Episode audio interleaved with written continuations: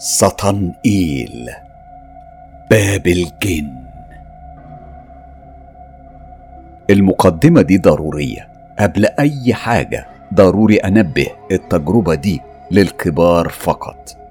بصوا بقى ممكن تكون فاتتكم أحداث التجربة من بدايتها لكن مش مشكلة. أنا هلخصها في نص دقيقة وبعد كده ممكن تسمعوها بعد سماع حلقة الليلة. هسيب لكم روابط الحلقات في أول تعليق. ودلوقتي يلا إيه؟ يلا بينا. يوسف شاب اتعرض لأزمة نفسية رهيبة في سن صغيرة. نتيجة اتهام أهله له بالشذوذ. الأزمة دي حولته لشاب عابث ومستهتر فبيدخل عالم الدارك ويب أو الإنترنت المظلم وبيتعلم أسرار السحر الأسود والتعامل مع الجن والشياطين والأبالسة ويعيث في الأرض فسادا وفي عز انغماسه في كل هذه الشرور بيلتقي بفتاة غامضة بتشاركه رغباته الإبليسية لكنها بتفرقه بيسلم نفسه بعدها بالكامل لإبليس وبيدخل في علاقات مشبوهة كتير لحد ما بيقابل سميرة اللي بتدخله في دوامة مرعبة. مع الجن والشياطين اللي بيخوض معاهم أخطر تجربة ممكن يعيشها إنسان. وهنا الأحداث بتدخل في منطقة أخطر وأرعب من كل اللي فات. قبل ما نسمع باقي الحكاية حابب أكد إن كل التفاصيل اللي هتسمعوها في الحكاية دي والتجربة دي هي تفاصيل حقيقية وصاحبها بعتها بكل أمانة وشفافية بيحكي لنا عن تجربته المريرة مع عالم الجن والشياطين. تعالوا دلوقتي نسمع باقي حكاية يوسف الخناس مع سطنئيل. هكمل معاكم لما كنت عاوز أكلم سميرة وهي ما كانتش بترد عليا وقتها قررت إني أرجع أنام شوية. رحت قعدت على الموبايل أتصفح الإنترنت. كنت ببص على صوري القديمة على صفحتي وفضلت على كده فترة طويلة لحد ما تعبت ونمت مرة واحدة على روحي. صحيت تاني يوم وأمي زي عادتها كانت بتخبط على الباب. الأكل يا يوسف يلا يا حبيبي. الظهر قرب يأذن.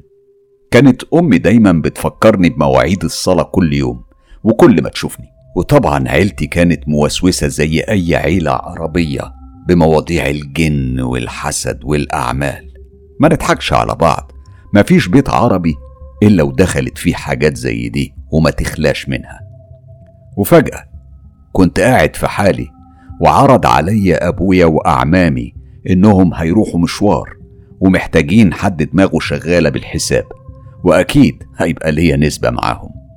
أنا قلت كده كده سميرة ما بتردش وأنا زهقان ومفيش حاجة أعملها.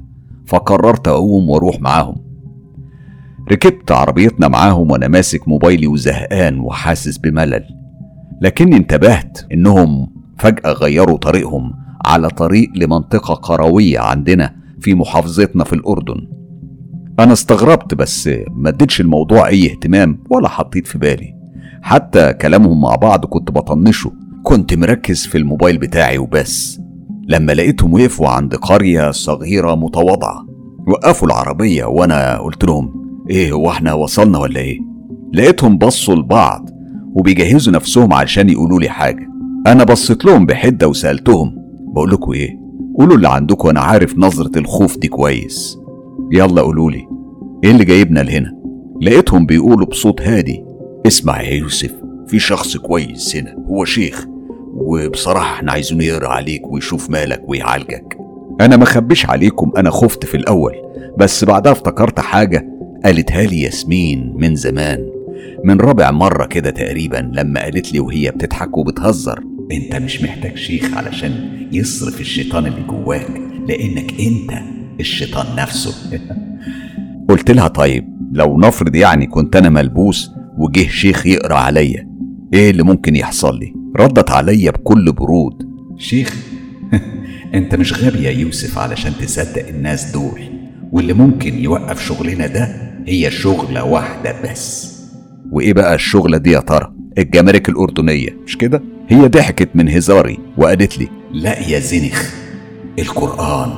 القرآن بس هو اللي ممكن يوقف أي حاجة بنعملها مهما كانت كبيرة وعظيمة. القرآن؟ طيب يعني محتاجش حد عشان يقراهولي يعني. شوف يا طويل انت موضوع الشيخ انه يقرأ ده ده كله كلام فاضي علشان هما الصبح في الجامع وبالليل بيجوا عني بيشتروا يتعلموا مني. برغم إن أنا ساحرة وبشتغل في السحر بس بقولك الإنسان مش محتاج واسطة من حد مع ربه لأنهم كلهم كذابين ولو ما عندكش علة هيطلعوا لك علل فيك. محسوب بقى أو مسحور أو أي حاجة. أنا ضحكت وأنا معجب من كلامها الصريح. وقلت لها ده أنت طلعتي بقى مش قليلة يا أمو ضوافر طويلة. كملنا ضحك وكلام عادي. هنا قلت مش مشكلة. خلاص خلينا أشوف آخرتها معاهم إيه. أنا كنت أصلا في الحالة دي مجهز للشيخ ده فيلم رعب عمره ما هينساه. عارفين مسلسل عفاريت عدلي علام مع الشيخ العبيط اللي اسمه شيخ صادق الجعفري أو حاجة زي كده أنا مش فاكر الاسم. صدقوني لقيته هو هو اللي في المسلسل بس خلقته أبشع بكتير مما تتصوروا سنانه كانت متكسرة وريحته معفنة وشكله يعر بصراحة. أول ما وصلنا لقيت واحدة سودة مقززة لابسة لبس عربي تقليدي وشايلة معاها مسبحة طويلة وكبيرة. هو كده طبع الشياطين والجن أكيد يعني هيخافوا من المسبحة دي. وطبعا عند كل دجال عبيط لازم يعمل مسرحية لطيفة كده. مثلا يعني إنه يجيب بنت مش ولد ركزوا بنت. وبعدين يدخلها قبليكم. يا سبحان الله. أيوه قبليكم. حتى لو كنتم واصلين قبلها بكذا ساعة. بيدخلها ويقعدوا يزعقوا ويصرخوا. وممكن تسمعوا حتى صوت الضرب وهي بتصرخ وبتعيط زي المجانين وبتتخن في صوتها. اعذروني رغم كل الرعب ده بس تمثيليتهم لطيفة قوي الصراحة. وبعدين وطبعا بعد ما يخلصوا زعيق وصريخ بيجيبوا ملح. وقال ده إيه على قولته يعني؟ ده ملح مبارك ولازم تستحمى بيه وتشربيه على الريق كل يوم لمدة تلات أيام من غير أكل ولازم تاكلي غير الخبز. ولازم تغسلي هدومك تلات أيام في الملح ده. يعني هدومها تفضل منقوعة تلات أيام في الملح وبعدين تنام فيهم لمدة أسبوع. شفتوا قمة القرف والتخاريف؟ المهم طبعا هيخلصوا بقى المشهد ده بسرعة علشان وقتكم الغالي والضيق وناس تانية بقى أكيد مستنية في دورها. لما بتخرج البنت دي في العادة بيكونوا مغطيين وشها. وتيجي الست اللي هي السودة دي اللي كانت واقفة زي الكلب البلدي بالظبط. أنا آسف يعني من غير إهانة لأن فعلا هي كانت وقفتها كده في الحقيقة. الست دي مسكت البنت وقامت تحضن فيها حضن جامد قوي وكانت بتحاول تخبي وشها عنكم وتنزلها قدامكم بالظبط علشان طبعا ما تقدروش تشوفوها. وطبعا هتعمل نفسها الإيه نسيت كيس الملح المبارك قدامكم وترجع وتروح وتجيبه وتاخده قدامكم. وانتوا طبعا قاعدين بتتفرجوا. ركزوا.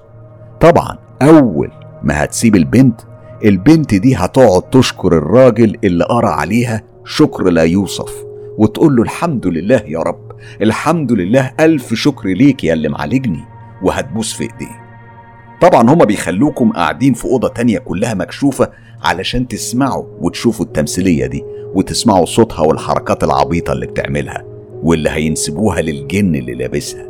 وأول ما بتخلص التمثيلية الشيخ بيخرج ويستقبلكم. وهو عرقان وتعبان على أساس إنه بيعمل مجهود كبير. الأخ المجتهد يعني. لما جه بقى دورنا ودخلنا عنده لقيت عمي بيمسي عليه بسجارة أجنبي وهو بيسأله سيجارة يا شيخ؟ الشيخ قال له هات بارك الله فيك. مش قادر أقول لكم كمية الضحك اللي أنا كنت كاتمها. أنا كنت بقى مجهز له حاجة عمره ما شافها في حياته. هو طبعا قاعد يحكي لنا عن بطولاته في استخراج الجن وإن هو إنسان قوي والجن بيخاف منه. وأنا عمال أقول في نفسي طبعا ما أنت ابن عم سيدنا سليمان يا ابن الكدابة أول بقى ما بدأ يخرب بالدين زي حاجات كده من تخاريف قريش على تخاريف الإسرائيليات من الحاجات اللي بيحبها قلوب الناس اللي زينا يعني. كنت ببص له بنظرة حادة جدا لحد ما اتوتر وقال جملة أكدت لي إني خلاص انتصرت عليه بنظرتي واتأكدت من إحساسي لما قال خلاص شكل الواد ده متضايق بقول لك إيه ما تخلوا الجلسة لبعدين هنا ظهرت على وشي ابتسامة عريضة وشريرة. هو لاحظها وبدأ يتوتر والعرق اللي كان مزيف أصبح عرق حقيقي. في لحظتها الشيخ قال ولا أقول لكم هاتوه. ودخلنا فعلا الأوضة وقفل الباب. أول ما دخلنا الأوضة قال لي نام على السرير. بالمناسبة السرير كان قذر ومقزز وكله ملح من كتر القرف اللي عليه أصبح لونه أصفر. ولاحظت إن في مخدة مكتوب عليها الله وكتاب أذكار الصباح والمساء لكن كان متخربش عليه بطريقة غريبة تحت المخدة يعني شوية حاجات كده بدع وخرافات غريبة. وفعلا أنا نفذت ونمت زي ما هو طلب. بدأ ياخد ملح من العلبة اللي جنبه ويحطها في إيديه ويقرأ آيات متلخبطة في بعض. مرة كده يقرأ في سورة ناس ومرة يقرأ سورة النبأ والبقرة ومن هنا وهناك يعني. كان بيرتجف زي العبيط وبيقول لي حي حي يعني هو شكله كده تقريبا شاف فيلم الجن والإنس وفاكره يعني وعايز يطبقه علينا. وقعد يعمل كده وأنا شامم ريحة بقه المعفنة واصلة لحد عندي. دخل عمي يسأله إيه يا شيخنا طمني الشيخ فتح إيديه وقال له العيون عليه كتير اسم الله وابنكم يعني محسود في واحدة عاملة له حجاب. بص بص الملح بيقول ده. انت لو بصيت على الملح هتشوفه. شايف؟ شايف؟ أنا قلت على البركة. دلوقتي هيطلعوا وأنا بقى هطلع روحه بإيديا. وفعلا أول ما طلع عمي وخرج وقفل الباب وراه أنا قمت بالراحة وقلت له يا شيخنا. أنا رجليا وجعاني. هو ابتسم ابتسامة خفيفة وكأن خطته نجحت. هو على فكرة صدق نفسه وأول ما قمت لكمته بأقوى ما عندي على منطقة حنجرته اللي كان بينبح منها علشان ما يعرفش يصوت ويخرج صوت. ومسكته من رقبته بإيديا بكل غل وحطيت بقي في ودانه وقلت له بكل هدوء وهو بيحاول يفلت مني ويتحرك. وبيحاول يشيل إيديا اللي ماسكاه من رقبته وخنقاه وقلت له طبعا أنت عارف إنه مش شغل شيخ صح؟ وبصيت له بحدة وعلى وشي ابتسامة شر. لقيته بدأ يحاول يتكلم لكني قفلت بقه بسرعة وعودت سؤالي وأنا بشد على أسناني وعلى وشك إني أضربه من تاني. لقيته بيبص لي برعب وبيهز دماغه. رجعت قلت له امم حلو قوي. يعني أنا دلوقتي لو خنقتك لحد ما تموت أو لو ولعت فيك بالنار ومت محروق لحد ما تتفحم يكون بقى الجن هو اللي عمل فيك كده صح؟ ومفيش حد هيشك فيا ابدا لأن طبعا مش أنا اللي عملت فيك كده الجن هو اللي عملها لقيته ميت من الرعب. عينيه كانت زي العيل الصغير اللي عايز يعيط من خوفه من أبوه. فقلت له اسمع انت عارف اللي زيك. بنحب نقطعه وهو عايش. وبعدها نوزعه لحمة بالكيلو. وانت ما شاء الله عليك يعني صلاة النبي. باين ان إحنا ممكن نقطعك لقطع كتير. لقيته سكت وهدى. وبدأ يتكلم بخوف وبيقول لي خلاص خلاص إحنا إحنا خلصنا الرقية الشرعية. اتفضل اطلع يا سيدي. طلعت وأنا برزع الباب وأنا شايفه ميت من الرعب ورايا. وبيتنفض من رزعة الباب. أنا طلعت من غير ولا كلمة قدام أبويا وعمي اللي كانوا مصدومين وطلعت لوحدي في الطريق وجيه واحد ابن حلال بعربية نقل ووصلني لحد شقتي. أنا فضلت قافل باب شقتي في وش أبويا لمدة أسبوع كامل وكل ما أشوفه أبعد عنه.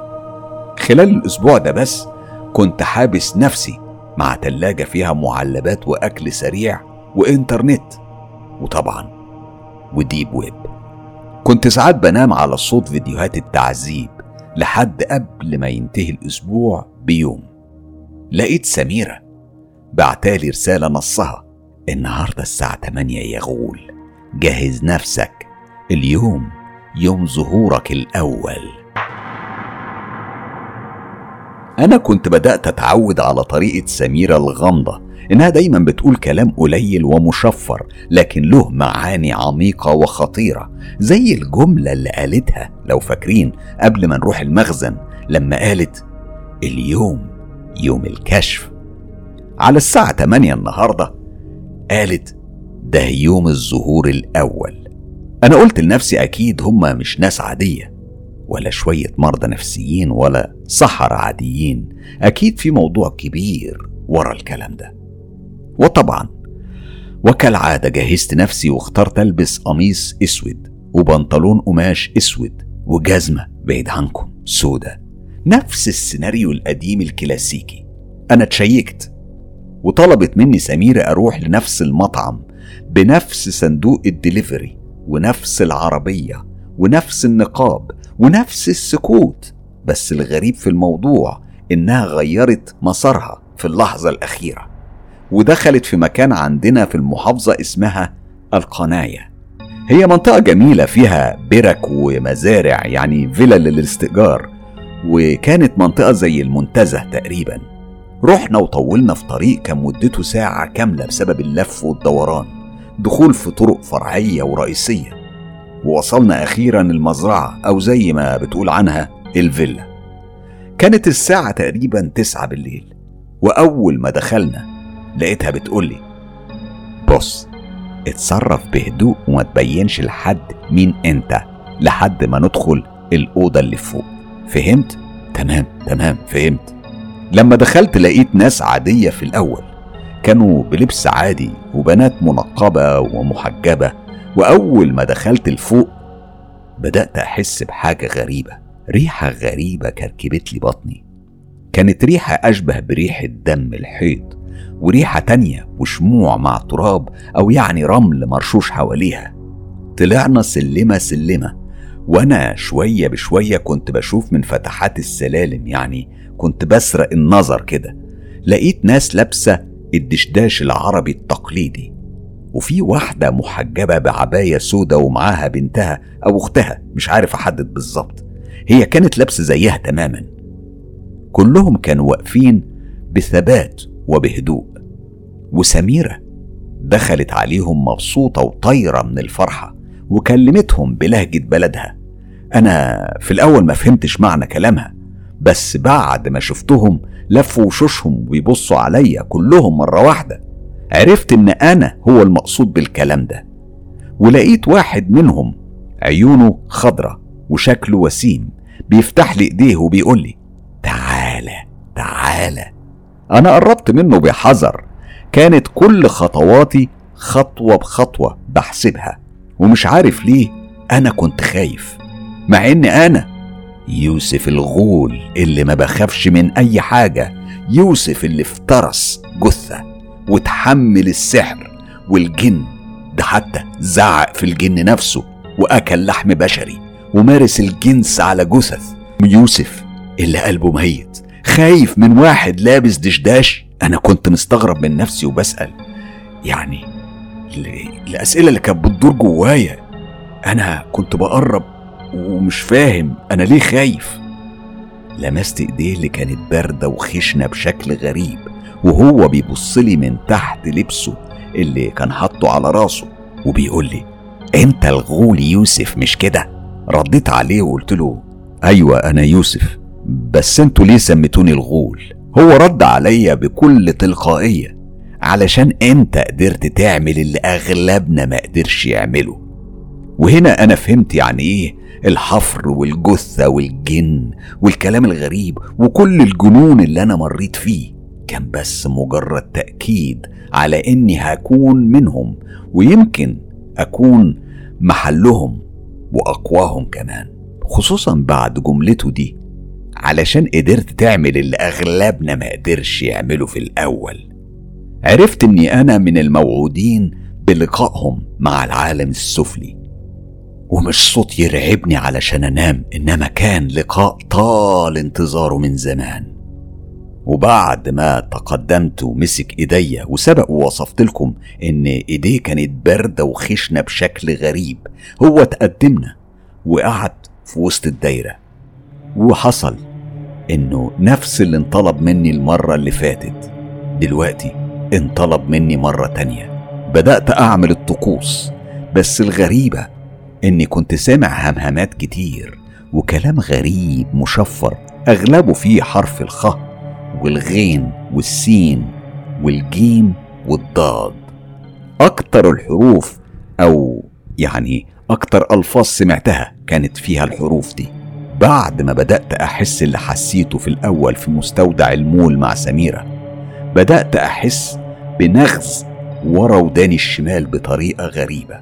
بدأت أحاول أحكها لكنهم علوا صوتهم بهمهمات وتمتمات والكلام الغريب وشاورولي بعيونهم المتوحشة إني أنزل إيديا أنا فضلت متحمل الألم والوجع ونغز لحد ما بقيت مش بسمع أي حاجة. كأني اتطرشت وبدأت أحس بشفايفي بتتحرك وبتقوى وبتعمل حركات وتحركات غريبة وبدأت أهزي بكلام مش مفهوم. بعد التعب ده كله هم خلصوا الهمهمة بتاعتهم. بس المرة دي بعد خمس دقايق كاملين تقريبا كان عكس المرة اللي فاتت. اللي حصل لي كان أكتر بكتير. المرة دي فعلا ما كنتش قادر أقف على طولي. واترميت على أرضية أوسخ وأحقر البشر على وش الأرض اللي أنا رحت لهم برجليا قمة الغباء. ربنا يسامحني. بعد كده قاموا وشالوني وهم مبسوطين. وفي واحد منهم مش فاكر شكله من كتر فرحته هزني هو بيضحك وحضني. أنا ما كنتش فاهم أي حاجة. كل اللي حاسس فيه كان تعب شديد وصداع رهيب. كنت حاسس بملمس القماش بتاع الدشاديش اللي هم لابسينها.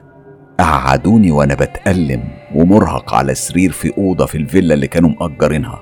شعور مخيف ومرعب إنك مع ناس ما تعرفهمش ولا ضامن هما ممكن يعملوا فيك إيه. ولا عارف أنت لو هتتراجع هتتراجع إزاي؟ منكرش للحظة إني تعبت من كل ده ومن الشعور الزفت اللي كل مرة كنت بحس فيه بسبب طقوسهم الغريبة والمخيفة دي.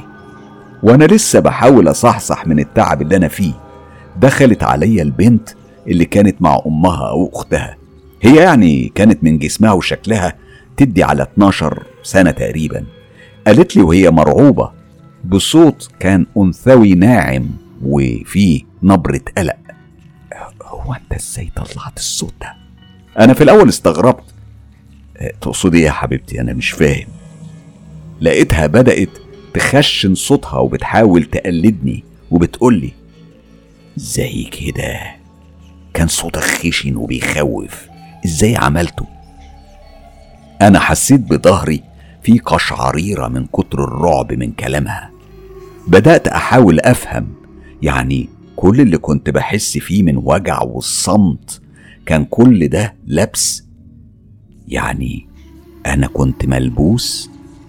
صدقوني اللحظة اللي هتحسوا فيها إنكم كنتم حد غير الحد اللي تعرفوه ويجي حد تاني يقول لكم عليها وقتها هتحسوا بشعور مرعب مستحيل يتوصف. بعد ما قالت لي البنت اللي كانت مع أمها إن صوتي كان متغير وأنا بتكلم معاهم أنا كنت ميت من الرعب حرفيا. كان قلبي اللي افتكرته ميت. بدأ يدق كأنه موتور وبدأت أعرق بشدة. واللي زود قلقي وخوفي إني عرفت إن أنا كنت مجرد جسم قوي بيستخدمه الجن كوسيلة علشان يتواصل مع الشياطين الإنسية اللي كانت موجودة. واستغربت. هو ليه طيب يستخدموا جسمي أنا بالذات؟ علشان يعني كنت منغمس في المحرمات. كنت بسأل نفسي هو في إيه بالظبط اللي احتفلوا بيه؟ يعني كل الاحتفال ده وإيه سر استقبالهم ليا بالحفاوة دي؟ وليه جسمي أنا؟ مع إن المعروف إنه ممكن للجن إنه يكلم الإنسان من غير جسم تاني يلبسه. هنا قررت إن أنا أطلع. ولسه البنت اللي كانت مع أمها واقفة بتبص عليا وبتتكلم معايا. أنا ما كنتش مركز معاها خالص بسبب الأفكار والأسئلة اللي عمالة تدور في دماغي. خوفي كمان كان مأثر عليا. وبعدين لما طلعت لقيت سميرة واقفة على البلكونة اللي جنب الأوضة اللي كنت فيها. كانت قاعدة بتبص على الناس اللي تحت اللي كانوا واقفين بيضحكوا وبيتكلموا. أنا ما اهتمتش كتير وقررت أنزل. لقيت الساحر اللي بالمناسبة كان اسمه إبراهيم. ومسكته من إيديه وخدته على جنب وهو مستغرب وشادد أعصابه. أنا قلت له آه اسمع أنا أنا مش فاهم أي حاجة. وبعدين مين البنت اللي أنتوا دخلتوها عندي دي؟ هو رد عليا وعلامات الغضب على وشه. انت إيه اللي نزلك من فوق؟ وخدني من ايديا وطلعني على فوق. طلع على البنت اللي زعق فيها بشكل هستيري وضربها ضرب مبرح وألم قوي جدا قدامي. بدأ يضرب فيها لحد ما هربت منه واستخبت تحت سرير من كتر بطشه. وأنا كنت واقف من غير مشاعر ولا ضمير قدامهم. هو قال لها اللي علمتهولك أمك اعمليه من غير كلام فهمتي؟ وطلع وهو متعصب جدا. بعد شوية طلعت البنت وهي بتمسح دموعها. فتحت الدولاب وطلعت منه علبة أو برطمان غريب. في حاجة حمرة قاتمة زي الدم المتعفن أو دهان. وقالت لي بكل براءة وكأنها متعودة على الموضوع ده. أنا هدهن لك بيه جسمك. أنا استغربت بس قلت هنشوف إيه تاني. أكيد هنشوف عجايب من الناس دول. وبدأت أقلع هدومي. وبدأت هي تدهن في ظهري ورقبتي وعورتي بالمادة دي اللي كانت ريحتها مقرفة ومقززة جدا. حتى البنت نفسها وهي بتدهن كانت قرفانة منها. وبعد ما خلصت قالت لي هيكونوا مستنينك تحت. طبعا عرفت منها إن اسمها ريم وإنها من بلد عربي. وبتشتغل معاهم تحت ايد امها علشان بيدفعوا كويس. وفعلا أول ما دخل إبراهيم الزفت هيأت نفسي ليهم ومشيت معاهم وأنا عريان تماما ومدهون بالمادة الغريبة والكل بيبص عليا. بعد ما وصلت أوضة الملابس اللي كانوا مأجرينها طبعا نقلوا السرير بتاعها حتى السجاد والفرش كله اتشال وبدأوا يرسموا حروف وكلمات غريبة على الأرض وأنا دخلت. وكلهم وقفوا على محيط الدايرة. وبدأوا يقولوا كلام زي المرة الأولانية بس بسرعة أكبر وكلام كان معقد وصعب كتير. وإبراهيم دخلني وأنا عريان في وسط الدايرة وبدأوا مراسمهم وطقوسهم. أنا بدأت أحس بالمادة الغريبة بتنشف على جسمي ونفس الشعور اللي حسيته في الأول مع سميرة في المخزن كان بيتكرر. لكن المراسم اللي عملوها فيا كانت وحشية أكتر والألم أكتر بكتير من اللي أنا كنت متوقعه لدرجة إني بدأت أصرخ من الوجع. لكنهم كانوا لسه مكملين بيكملوا بسرعة أكبر لحد ما أنا تعبت على الآخر من كتر الوجع والنغز والحرق اللي بحسه في جسمي وفقدت الوعي ووقعت على الأرض. لما صحيت الشمس كانت ضاربة في وشي من ناحية الشباك وقلت بصوت ضعيف إيه ده؟ أنا فين؟ أنا صحيت بصعوبة وأنا في الأوضة الملعونة إياها. لقيت إيديا مربوطة ومتكلبشة في حديد حماية الشباك. بدأت أنادي عليهم وأزعق وأصوت علشان حد يساعدني اللي مستغرب له إن إيديا ورجليا كانوا متلطخين بطين.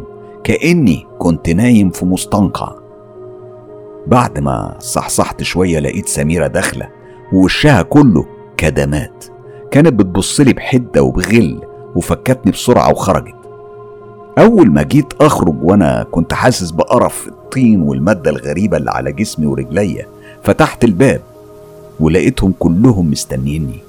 وعلى وش إبراهيم كان فيه علامات الرضا وضحكة النصر اللي أنا ما كنتش فاهمها وقتها ولقيتهم بيقولوا لي اطلع خد دش وجهز نفسك علشان عندنا مشوار صغير قبل ما نوصلك البيت علشان ميعادنا اللي جاي قرب طبعا أنا سمعت الكلام طلعت واستحميت ولبست هدومي اللي قلعتها ورشيت برفيوم اللي طبعا كان فواح وضايقهم جدا. ما كنتش فاهم ليه اتضايقوا من الريحة يعني. ركبت العربية مع سميرة اللي فضلت طول الطريق تبصلي بصات غريبة ومرعبة. وبعد شوية وبوقت مش كبير وصلنا لمزرعه مهجورة كل حاجة فيها كانت متكسرة وخربانة دخلنا بهدوء وأول ما دخلنا أنا شفت حفرة كبيرة تحت رجليا وحواليها طين ريحته غريبة وسميرة كانت بتقول لي بكل عجرفة وتعالي امم إيه رأيك؟ أنا ما فهمتش هي قصدها إيه وسألتها رأيي في إيه يا سميرة؟ انت مالك تصرفاتك كلها غريبة وكلامك أغرب. يعني أنت طول الطريق عمالة تبصي لي كأني عدوك. هو مش أنا اللي كنت من كام ساعة كنت طايرة من الفرحة بسببي؟ سميرة ردت عليا وهي مستغربة. وعلامات الاستغراب والشك كانوا باينين قوي على وشها وقالت لي أنت إيه آخر حاجة فاكرها من امبارح؟ أنا مش فاكر حاجة غير يعني المراسم بتاعكم وكلامكم وطقوسكم الغريبة ده كل اللي أنا فاكره. أنا أنا أصلا ما تحملتش الوجع اللي حسيته وفقدت إحساسي بنفسي وغبت عن الوعي بعدها. هي ردت وملامحها كلها خوف ورعب ودهشة. عينيها كانت مفتوحة كأنها شافت عفريت قدام عينيها وقالت يعني مش فاكر ولا حاجة من المكان ده؟ أنا قلت لها بعصبية لا أه هي إيه المشكلة سميرة؟ ما تفهميني.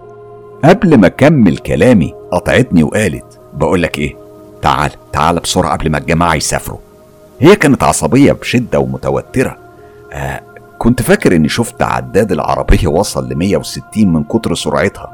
ووصلنا الفيلا وكانوا فعلا بيلموا هدومهم وأغراضهم بيستعدوا إنهم يمشوا. هي وقفتهم كأنها الغلام اللي هيغير مسار رحلة القافلة كلها. وقالت لا لا لا لا رجعوا كل حاجة مكانها. بعد ما رجعوا كل حاجة مكانها بدأوا يستغربوا من السبب اللي خلى سميرة تقول لهم كده. بعد حديث خفيف وبصوت واطي وبلهجة بلدها وببعض الكلمات الفرنسية لقيتهم كلهم بيبصوا لي بقلق وكأنهم كانوا هايبين مني. مرة تانية رجعوني للأوضة بعد ما رجعنا لنفس الأوضة وهم نظراتهم كلها استغراب ومن بين نظرات الوحوش المتوحشة كانت نظرة واحدة اللي خوفتني هي نظرة سميرة. اللي كانت أكتر حد فيهم قلقان ومرعوب وكأنها مستنية نتيجة فحص مرض خطير أو حد عزيز عليها في العمليات. وشها كان مخطوف وكانت بتكلمهم بسرعة وبالعثمة أنا أول ما دخلت دخلوا البنت الصغيرة ريم وفضلت أنا وهي لوحدنا. طبعا مش هكدب عليكم جات لي أفكار كتيرة إني أقرب منها بس كنت قلقان عليها إنها ممكن يحصل لها حاجة. هي بعد ما خلصت دهن جسمي بالمادة المقرفة قعدت وتربعت وجه كل من إبراهيم واللي معاه وكان ما بينهم سميرة اللي فضلت تبصلي برعب وخوف وبدأت الطقوس الزفت اللي ما كنتش فاهم أنا ليه لحد دلوقتي ما انسحبتش ولا هربت منهم.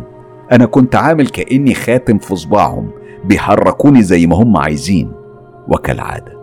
وبعد كام مرة عنيد فيها من الوجع والألم والطرش اللي كنت بحسه في وداني خلصوا طقوسهم.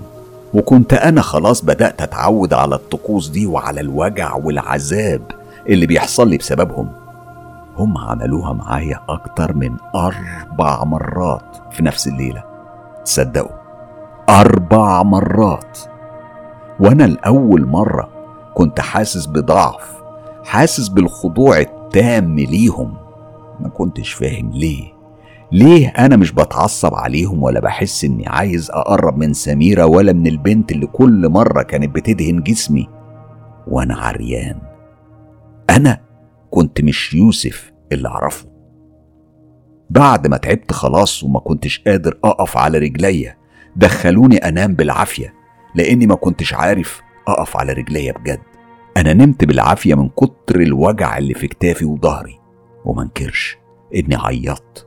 عيطت وأنا بحاول أخبي صوتي المكبوت بعيد عن البنت الصغيرة وعن سميرة وعن إبراهيم وعنهم كلهم. وطبعا أهلي بقوا بيتصلوا بيا وأنا أقول لهم إن أنا عند صاحبي. صوتي أصلا ما كانش فيه طاقة. معرفتش حتى أقنعهم إزاي. أنا كنت بعيط بكل حرقة وأنا بقول لنفسي إيه اللي أنا عملته في نفسي ده؟ شعور وحش قوي يا جماعة. لما تبقى على سرير ناس غرب متوحشين وأمور غريبة بتحصل لك بسببهم وكمان عقلك مش مخليك تسيبهم ولا قلبك مطوعك كأنك سجين من غير سلاسل ولا قضبان حديد. وبعد نوم عميق صحيت على صوت همس بأصوات غريبة وطقطقة على وداني وعلى خشب السرير.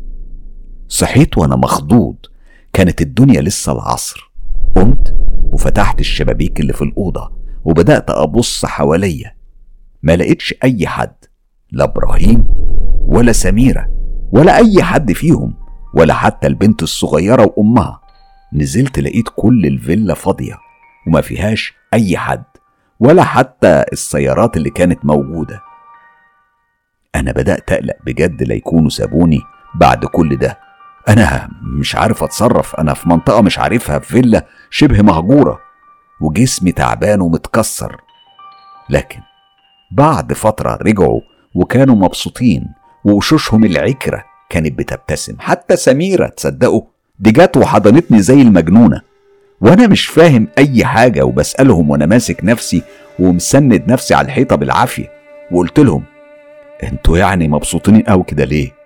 حبيت استفزهم فقلت لهم ما يكونش طلع لكم رحلة عمرة وأنا معرفش الغريب أنهم ما تأثروش وضحكوا كلهم من كلامي وبدأوا يقولوا لي وكلامهم كله ارتياح وثقة وتكبر كأنهم ملكوا العالم. إحنا من النهارده بقينا ناس تانية وطبقة تانية. إحنا بسببك وبسبب قوتك بقينا في السما فوق فوق فوق. قلت لهم وأنا مستغرب ووشي كله علامات استفهام. طبقة تانية. ناس تانية وقوتي. مش فاهم يا إبراهيم ممكن تفهمني؟ هو اتقدم لي وخدني في حضنه بكل حنية كأنه أبويا بالظبط. وخدني لحد باب عربيته الجيب السودة المضللة وفتح الضبة الخلفية. أول ما فتحها أنا شفت أغرب حاجة ممكن تتخيلوها. دهب وعملات ذهبية كتير قوي. أنا اتصدمت وبصيت له وقلت له هو أنا كنت السبب في كل ده؟ شاور لي براسه وهو بيضحك وقال لي أيوه حتى أنت هتتغير يا غول وهتبقى معانا في السماء فوق ما انكرش عليكم الوضع كان مغري جدا دي فلوس وذهب وقوة ونفوذ وأنا لسه عمري صغير وما عنديش أي حاجة علشان أخسرها لا دين ولا سمعة ولا حياة كريمة وفعلا أنا فضلت معاهم شهر كامل لمدة 30 يوم بحالهم ليل ونهار. كنت أروح من مدرستي ولما أطلع ألاقي السيارة بتاعتهم مستنياني. منكرش كانت حياة حلوة. سيارة واسعة وكبيرة بركب فيها كأني ملك. ناس بتخدم عليا ومتعة كبيرة من غير أي حدود. كنت بشوف إبراهيم الأب اللي أنا كنت محتاجه بجنبي وورايا. دعم ليا وسند. وفي يوم وأنا معاهم قاعد في الفيلا حبيت أسأله وقلت له قول لي يا إبراهيم هو قبل ما أكمل أي كلمة مني قال لي أنت عارف أنت عايز تسأل عن إيه؟ أنت عايز تسألني عن النبيت إياه مش كده؟ هو إيه بقى قصة النبيت الملعون ده وإيه علاقته بيهم؟ أنا من كتر الصدمة حسيت دماغي اتكهربت وشفايفي اتشلت وقلت له آه أيوه بصراحة. بس أنت عرفت إزاي؟ ضحك وقال لي ببرود إحنا أصلا في طريقنا للبقالة.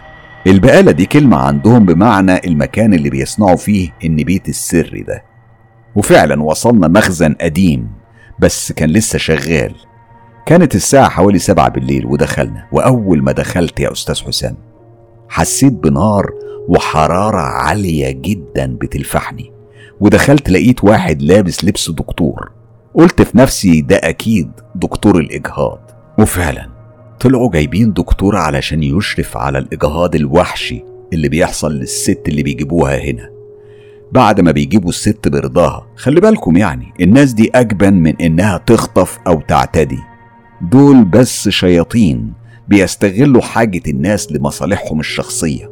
وطبعا جايبين حاجة كده زي مجداف القوارب. بشكل مسطح علشان لما يضرب على بطن الست الحامل يغطي أكبر مساحة ممكنة من منطقة البطن اللي هي طبعا الجنين فيها. مش عارف وقتها بقى هو مين الأوسخ؟ الصحراء اللي بيشتروا دم الجنين المقتول بدم بارد؟ ولا الأم اللي قررت تقتل ابنها بإيديها علشان شوية فلوس؟ العالم وحش قوي بصراحة. ما بقيناش عارفين نقف مع القاتل ولا مع المقتول لأنهم بقى كل واحد فيهم أوسخ من التاني.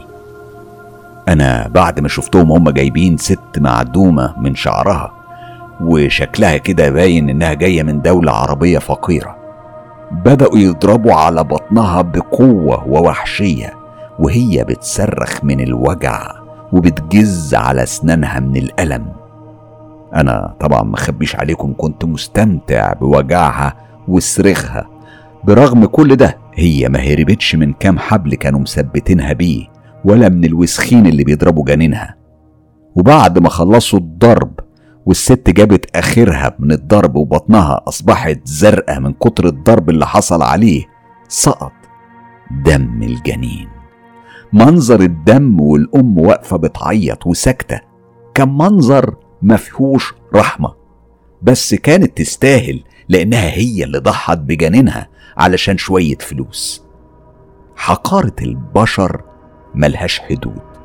بعد ما نزلت الدم وجابت دم جنينها جابوا واحدة كانت محترفة في استخلاص الدم. وطبعا كان على منطقتها الحساسة زي علبة أو يعني حاجة مغطية عليه علشان يجمع كل الدم اللي هينزل منها. ونزلتهم وفرغت العلبة بكل احترافية كأنها دكتورة عندها خبرة خمسين سنة.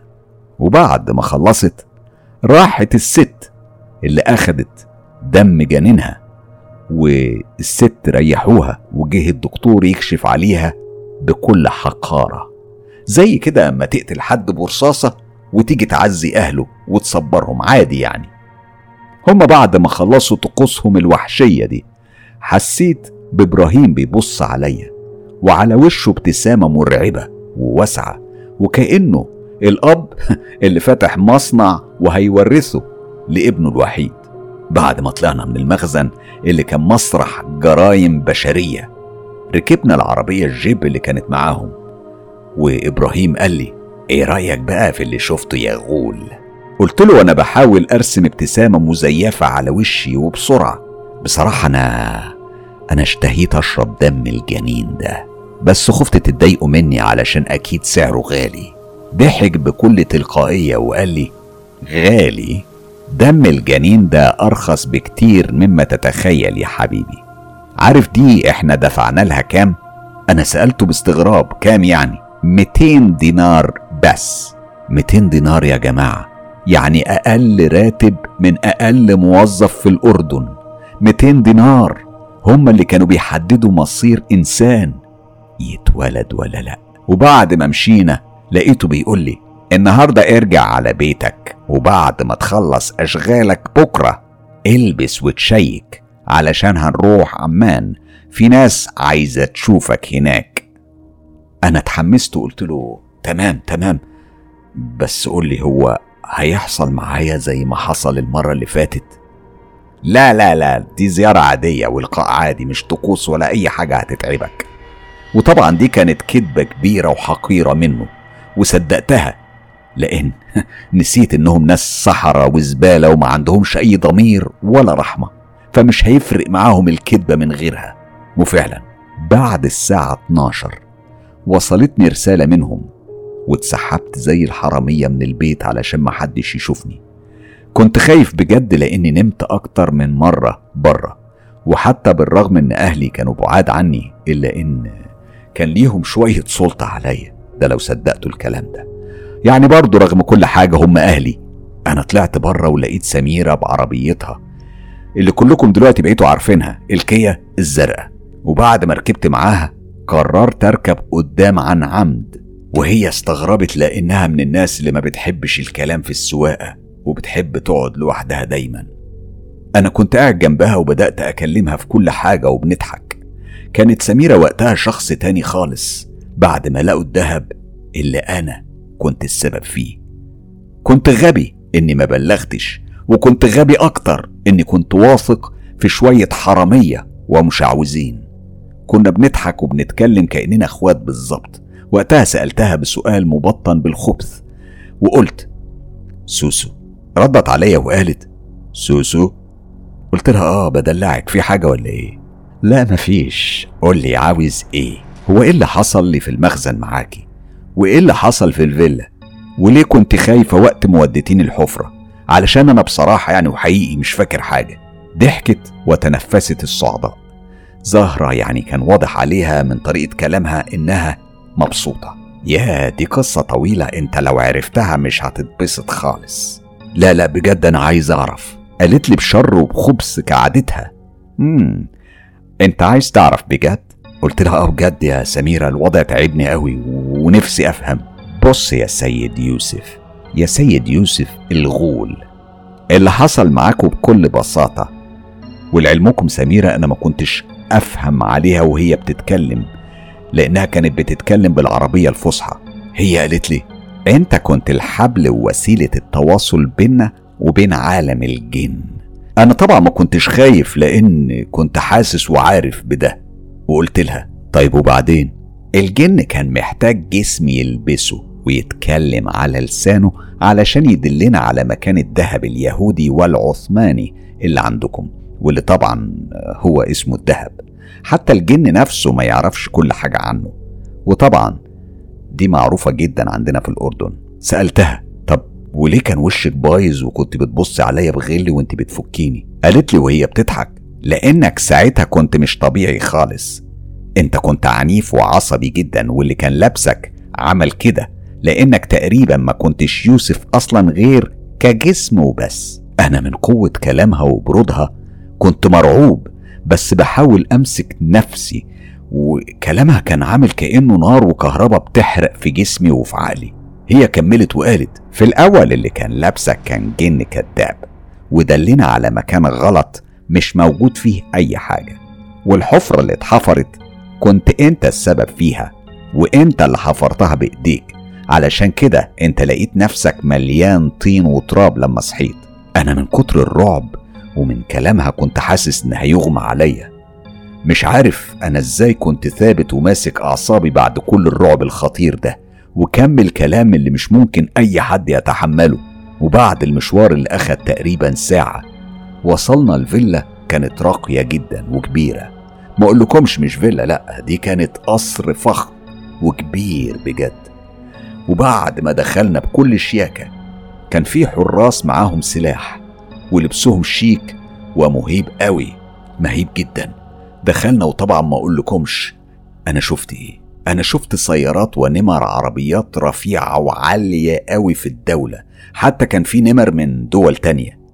وأول ما دخلنا طبعا كان في ناس بلبس غالي ونسوان كتيرة قوي وريحتهم غريبة. وطبعا كان في مزيكا. دخلتني وبدأت تعرفني على كام واحد. بصراحة كانوا مقززين جدا بنظراتهم ليا. كأني أنا العجل اللي هيتذبح على العشاء. أنا دخلت وسطيهم وبدأت الأغاني صوتها يعلى ودخلوا بنات أكتر وأكتر وبصراحة كده كانوا بدأوا يقربوا من بعض قوي بالزيادة لحد ما بدأوا يقلعوا. وأنا واقف أنا وسميرة اللي كانت لسه لابسة النقاب كشكل بس وماسكة كاس وعمالة بتضحك وهي بتبص وبتشاور لي على كل واحد يقلع ويقرب من البنت أو الراجل اللي جنبه. وبدأوا فعلا يسكروا. والمخدرات كانت بتتجاب على طبق مميز مش بهزر والله يا جماعة. طبق كان لونه ذهبي عليه بودرة محطوطة بطريقة احترافية عالية جدا. بدأ يزيد الحماس عندهم بشكل مذهل. وأنا واقف على السلالم اللي بتوصل للطابق اللي فوق. طبعا نسيت أقول لكم القصر مش فاخر وبس. ده في حاجات أنا لحد دلوقتي مش فاهمها من كتر جمالها. القصر كان جميل وواسع يعني القاعة اللي فيها آه، كان ممكن تاخد 200 أو 250 شخص. وبعد ما بدأ الزنا الكبير وشرب المخدرات والعربدة وال... والقوادة اللي كانوا عاملينها بدأوا يهمهموا بشكل مرعب كأنهم حيوانات أو شوية ملبوسين وشوية شوية وبطريقة غريبة. بدأت الأنوار تخف بالتدريج وطبعا ريحة المخدرات والحشيش والسجاير وعطر الستات الكتير كانت معبية المكان كله والمكان بدل ما كان واسع أنا بدأت أحس إنه ضيق جدا بالرغم إن المسافة بيني وبين اللي قدامي يمكن مترين أو تلاتة بس كنت حاسس كأني لازق بوز ببوز فيه. الجو كان مقزز ومضغوط لدرجة إني عرقت من كتر الضغط وقررت أطلع بره لأني اتخنقت. وأنا خارج لقيت حد مش ممكن تتصوره. مين هو؟ أنا شفت أبو سلمى الدكتور حسن محمود الدكتور الشرعي. والمصيبة إنه كان سكران خالص ومش في وعيه. كان عمال يشتم ويلعن في بنته. سبحان الله نفس الطريقة ونفس الكلام ولسان بنته الوسخ. طب أنا فين؟ ومع مين؟ وإيه اللي مستنيني منهم كمان؟ استنوا أسوأ وأرعب الأحداث اللي مستحيل هتتخيلوها. يوم الاثنين اللي جاي. تفاصيل مفزعة ومخيفة. وأنا بكل تأكيد كل شوق زي زيكم تماما لكل الناس اللي بتتابع سطنقيل يعني في ترقب إن أنا أعرف إيه اللي هيحصل. هستنى معاكم سطنقيل والجزء الأخير يوم الاثنين اللي جاي.